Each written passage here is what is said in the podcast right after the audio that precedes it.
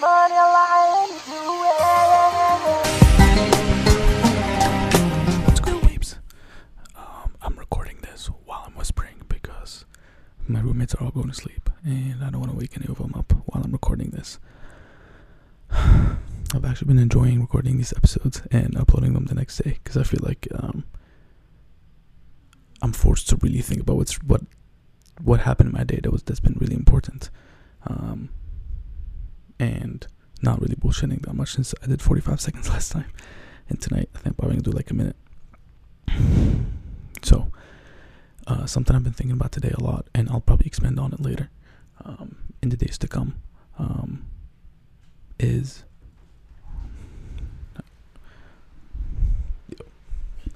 You can go ahead. I'm gonna blurt his butt out. Don't worry.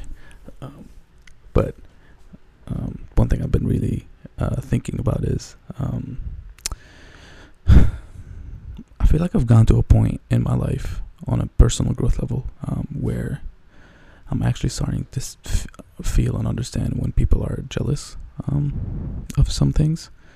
Um, and I'll wait again. No, you're good. You're good. I realize I'm in the way.